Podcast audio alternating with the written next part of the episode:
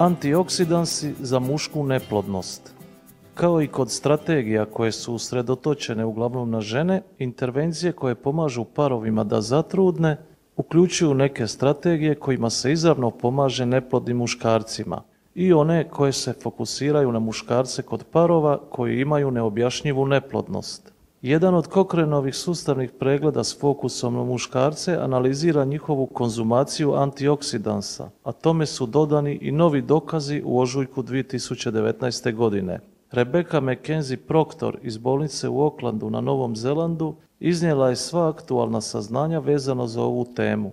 Nina Raguž, ovlašteni sudski tumač za engleski i talijanski jezik, suradnica Hrvatskog kokrena, prevela je razgovor, a docentica doktorica znanosti Irena Zakarija Grković, specijalistica obiteljske medicine i članica Hrvatskog kokrena s Medicinskog fakulteta u Splitu će nam ga pročitati.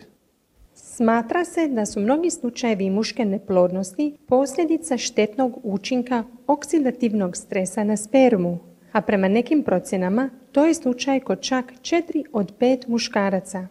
Oksidativni stres nastaje kada se stanice razgrade i ispuštaju reaktivne oblike kisika. To oštećuje spermu i njezinu sposobnost oplodnje jašca. Jedan od načina na koji se savjetuje svladavanje ovog problema kod muškaraca s niskom prirodnom razinom antioksidansa jeste da ih uzimaju kao dodatke prehrani. A ovaj susarni pregled sugerira da bi to moglo biti korisno. Ovo saznanje slično je Kokrem pregledu iz 2017. godine koje proučava učinke uzimanja antioksidansa kod žena, što je također pokazalo pozitivnu povezanost s povećanom stopom rođenja žive djece ili kliničke trudnoće. Ranija verzija ovog sustavnog pregleda uporabe antioksidanca kod muškaraca objavljena je 2014. godine, a ovo ažurirano izdanje omogućilo je uključivanje dodatnih 13 studija – to znači da se sada procjenjuje 61 randomizirano ispitivanje s više od 6000 parova koje pohađaju klinike za plodnost. Uključena su se istraživanja u kojima su neki muškarci oralno uzimali antioksidance kao dodatak prehrani, dok su drugi dodijeljeni kontrolnoj skupini ili uzimali drugačiji antioksidans.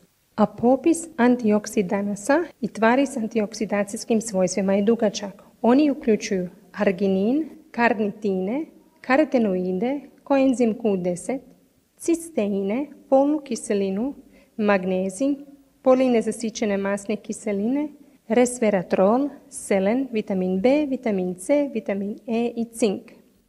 Istraživače su najviše zanimali učinci na rođenje žive djece, ali su također pokušali ispitati utjecaj na spermu, trudnoću, pobačaj i štetne učinke. Međutim, mnoga istraživanja nisu izvijestila o tim ishodima, pa čak i kad je više njih to učinilo. Obično je bilo previše varijacija da bi se omogućile smislene skupne analize. Ova heterogenost tijekom pokusa ili nedostatak relevantnih podataka kočili su ono što se moglo učiniti, a za primarni rezultat broja živorođene djece moglo se koristiti podatke iz sedam istraživanja.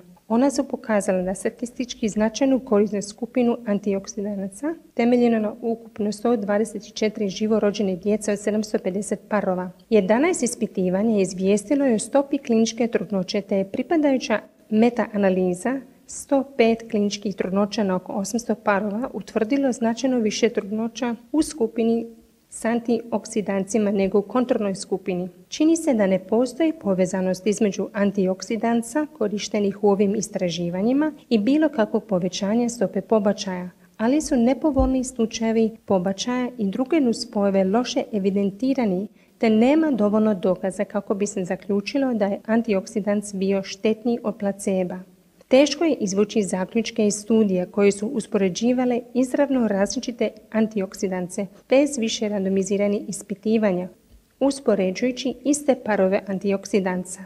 Međutim, Trenutni dokazi ne upućuju da se neki antioksidans pokazao učinkovitim od bilo kojeg drugog na trudnoću ili na parametre sperme. Ukratko, čini se da suplementacija antioksidancima kod subfertilnih muškaraca povećava broj rođenja žive djece, kliničku stopu trudnoće i fragmentaciju DNK sperme za parove koji su podvrgnuti liječenju neplodnosti.